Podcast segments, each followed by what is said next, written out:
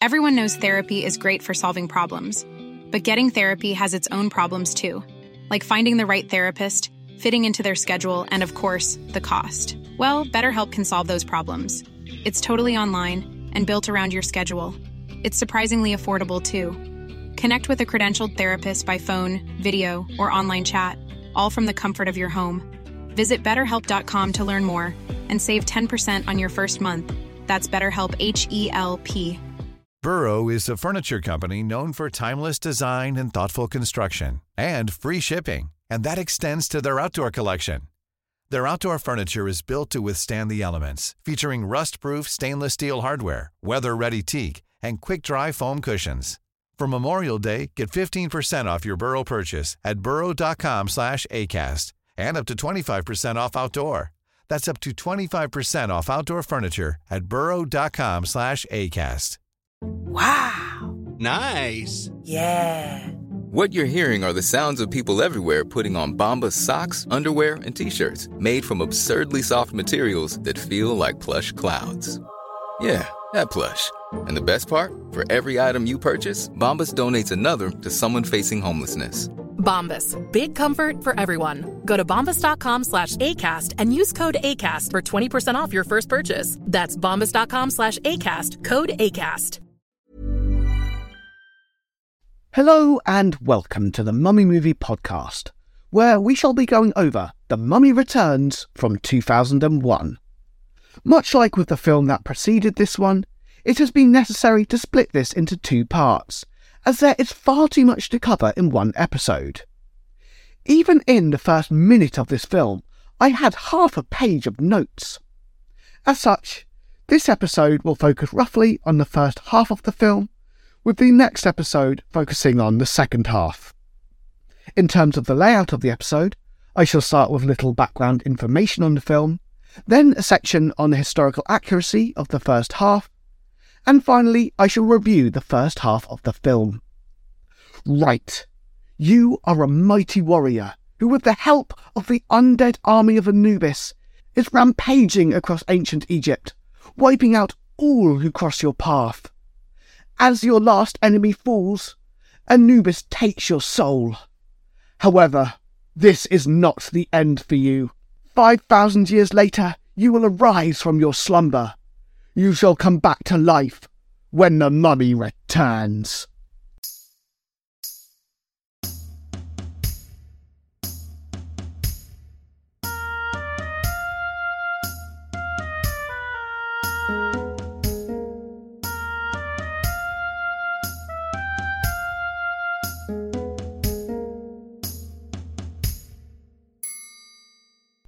This film had a budget of $98 million, which comes to 166.5 million after inflation.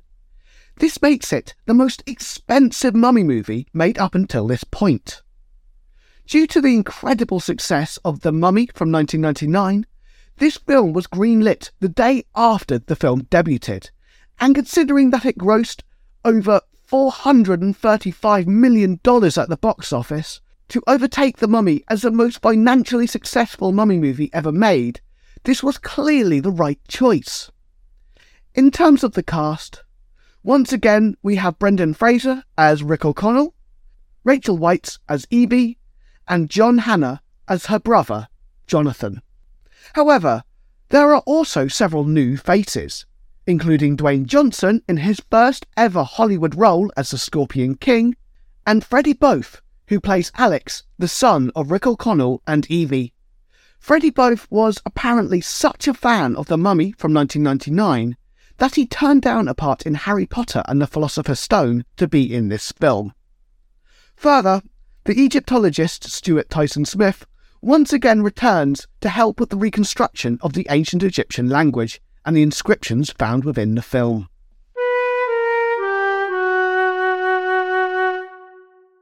We have now arrived at the historical accuracy section of this episode. So, as usual, I shall just go over what the film gets right and wrong. As mentioned in the opening to this episode, I had half a page of notes just from the first minute alone. The film opens with a large 3067 BC coming up on the screen, as we see the Scorpion King leading his army to battle against the city of Thebes. First things first, I'm not sure why they've given such a specific date, uh, because for events this far back we don't have exact dates. And in fact, the first more or less definite date we have in history comes from the reign of Shoshenq I, some 2,000 odd years later. However, there were potentially two kings named Scorpion from ancient Egypt, and both ruled before 3000 BCE. The first was a ruler of southern Egypt around about the 32nd century BCE, and in fact it's possible that he was the one to actually unify southern Egypt. However, more famous than this first Scorpion, and also closer in time period to this early stage of the film, is King Scorpion II. The most famous artifact of King Scorpion II is his ceremonial mace head, which is decorated with his depiction. Here he is wearing the white crown of southern Egypt, indicating that he also ruled over this area. Although little is known about King Scorpion II, it is likely that his name refers to the goddess Serqet, whose origins come from Nubia, so modern day Sudan, where the black scorpion is common. Either way, as already said, we start the film with the Scorpion King standing with his army outside of the city of Thebes. In fairness to the film, Thebes did likely exist during the reign of King Scorpion II. However, at this time it would have been little more than a provincial town, and therefore would have been nowhere near as grand as shown in the film. It is also probably worth noting that past the wall of Thebes in the film, we can see a pyramid.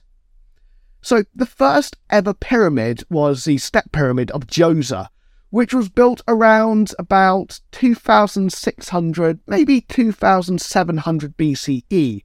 Therefore, unless the Scorpion King is supposed to be a time traveller, this is incorrect. In the Scorpion King's army, there are several people holding up the King's standard, made presumably of solid gold. On these, there are two uraei, so cobras, and also several depictions of Anubis. Not only are Uraei a symbol of Wadjet, one of the oldest Egyptian deities, but she was also the matron deity of southern Egypt, which was where the Scorpion King came from. I highly doubt the filmmakers realise this as Uraei are very common from ancient Egypt, but it is a nice coincidence nonetheless. In terms of the depictions of Anubis on these standards, well, Anubis absolutely existed this far back, and in fact, he can be found on the ceremonial mace head of King Scorpion, which I mentioned earlier. During this battle scene, the main weapons we see are khopesh swords, spears, and axes, and also shields. Firstly, there are plenty of pre dynastic depictions of shields on pottery. Spears were also used in pre dynastic Egypt, however, the ones in the film look like they were made from bronze, where at this early period they would have been crafted from either reed or wood and tipped with flint. Although, in fairness, there is some evidence for copper tipping as well. The axes in the film also are mostly made from bronze, where in reality they would have been more likely to be stone or flint. Such axes, shown in the film, were more common from the Middle Kingdom onwards, a thousand odd years after King Scorpion. So once again, I guess the Scorpion King has the ability to travel through time and space like an incredibly muscular, loincloth wearing Doctor Who. As for Khopesh swords, they were not used at this time at all, and in fact, the first ever depiction of one comes from Mesopotamia, some 500 years after the setting of this film. Finally, in this opening scene, King Scorpion attacks a city, and during this attack, we see several obelisks. Once again, there is absolutely no evidence for obelisks before the 12th dynasty, and so this is incorrect. And in fact, the earliest obelisks actually come from Heliopolis in northern Egypt near modern day Cairo. After this opening scene, the film moves to the year 1933, where we see Rick O'Connell, Evie, and their son Alex searching an ancient Egyptian tomb. During this scene, as seems standard for these films, the characters treat their ancient surroundings with an utter lack of respect. Rick O'Connell, in particular, makes a point of opening every door by leveraging them with a crowbar, usually after smashing the door several times for good measure. I suppose at least Evie does look uncomfortable while he does this, however, but I don't know, if I was in her situation, I'd absolutely be stopping him. I did also notice they, they have a habit throughout this scene of holding open flames slightly too close to very dry human remains. By this stage in history, I feel they probably would have been using flashlights.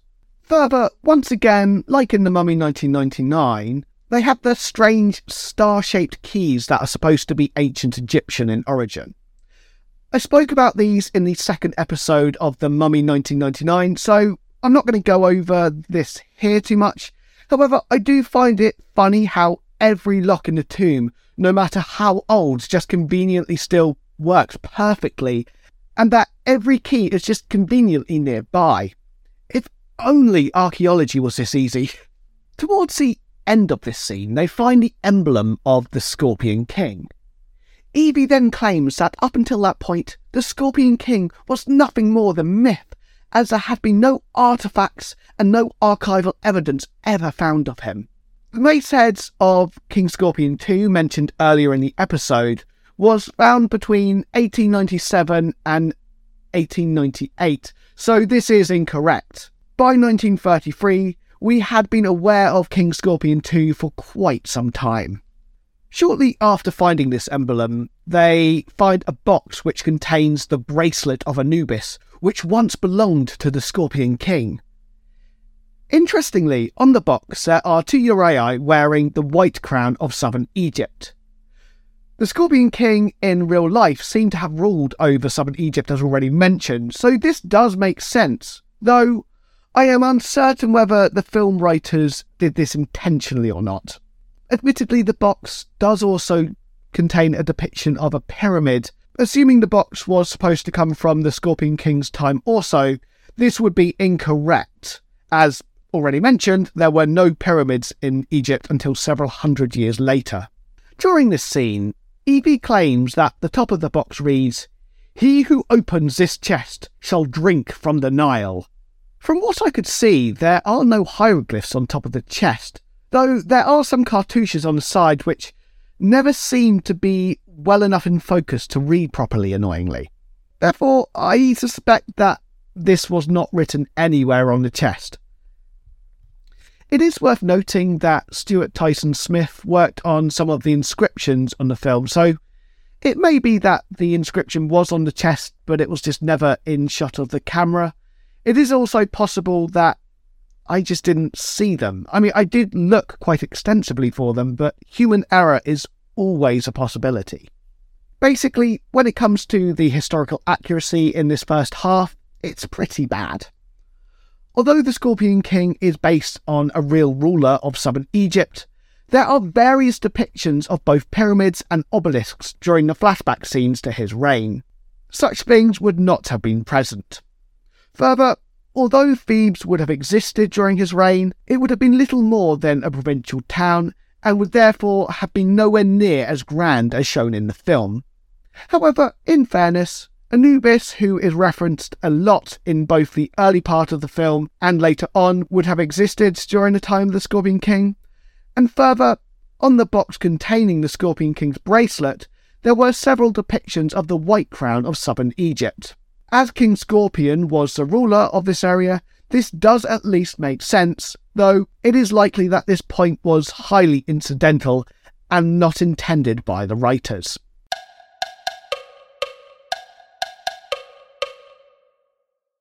In this final section, I'm just going to review the film, saying what I like and dislike. Firstly, the opening to this film is incredibly exciting, and I feel does a good job of setting things up it is made instantly clear who the Scorpion King is and why he may be a threat later to our heroes. Further, personally, I really liked Dwayne Johnson in this role. I know that Dwayne Johnson is not for everyone, but for me personally, I'm a bit of a fan. And I would very much like to see him again as the Scorpion King in the future if they were to ever make another mummy movie in this particular franchise. Dwayne Johnson was not the only new face that I quite enjoyed in this film. So, for instance, I also really liked Joe Dixon, Tom Fisher, and Bruce Byron, who played the three thief contractors hired to find the bracelet of Anubis for our villains.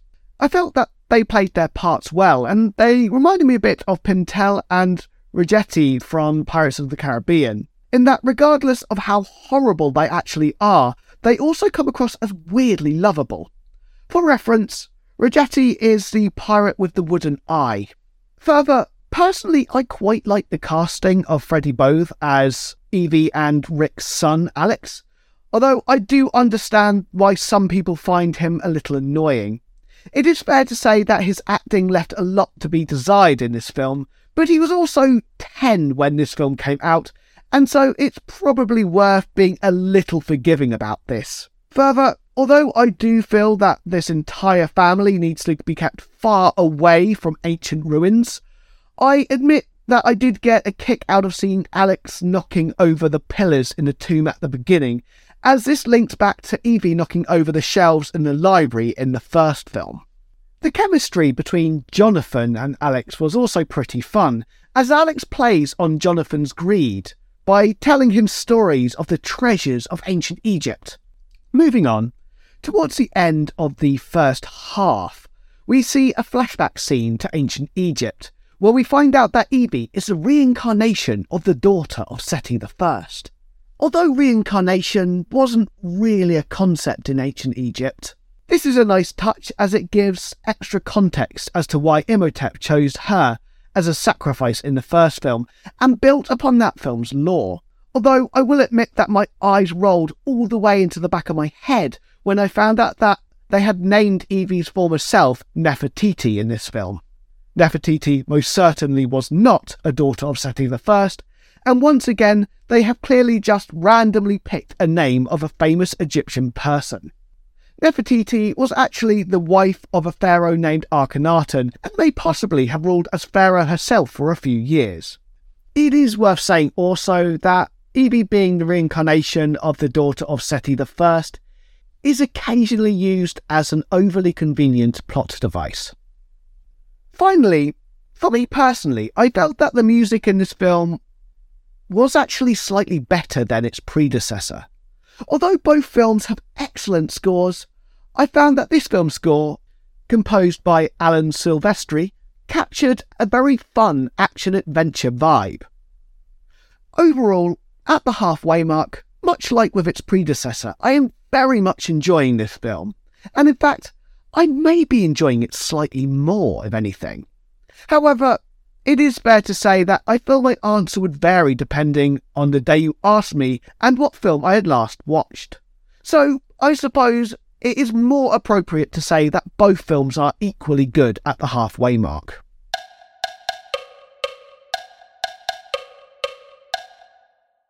Thank you very much for listening. And if you are new and you've enjoyed this episode, why not consider subscribing, leaving a comment, leaving a like? And please join me next Monday, where we shall be concluding The Mummy Returns.